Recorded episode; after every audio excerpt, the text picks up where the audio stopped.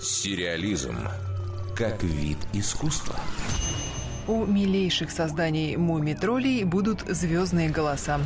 Сейчас идет работа над новой экранизацией произведения писательницы Туве Янсен. Премьера запланирована на весну 2019-го. Обещают бережное отношение к первоисточнику, сочетание 2D и 3D анимации, а еще участие знаменитых артистов. Мультяшных персонажей будут озвучивать оскароносная Кейт Уинслет и Розамунд Пайк, которую все до сих пор побаиваются после роли в исчезнувшей Дэвида Финчера. Компанию им составит Террен Эджертон, известный по главной роли в комедийном боевике «Кингсман» и его сиквеле. Анимационные телепроекты нередко пользуются большим успехом у взрослой публики. Не исключено, что звездный состав «Мумитролей» как раз и нацелен на то, чтобы повысить средний возраст зрителей будущего шоу. А в это время вокруг уже существующего детского мультсериала разгораются не детские страсти. В интернете обсуждают неожиданную находку, сделанную одной из американских зрительниц при просмотре «Пчелки Майи». Кто-то из художников явно захотел пошутить и проверить аудиторию на внимательность. В одном из эпизодов этого телешоу для малышей на заднем плане отчетливо видно граффити в виде обычно спрятанного от чужих глаз мужского органа. Оно размещено внутри пустого древесного ствола, мимо которого пролетает ничего такого не подозревающая пчелка. Шокированная зрительница выложила у себя на страничке в соцсети видеоролик, в котором сняла на телефон экран телевизора. И сомнений нет, ей это не привиделось.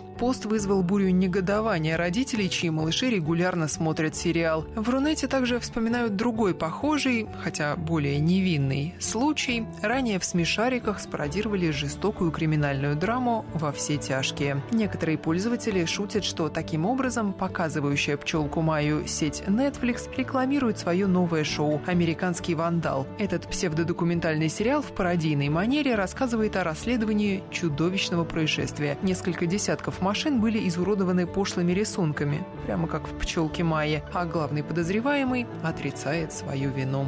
Дарья Никитина, Радио России, Культура. Сериализм.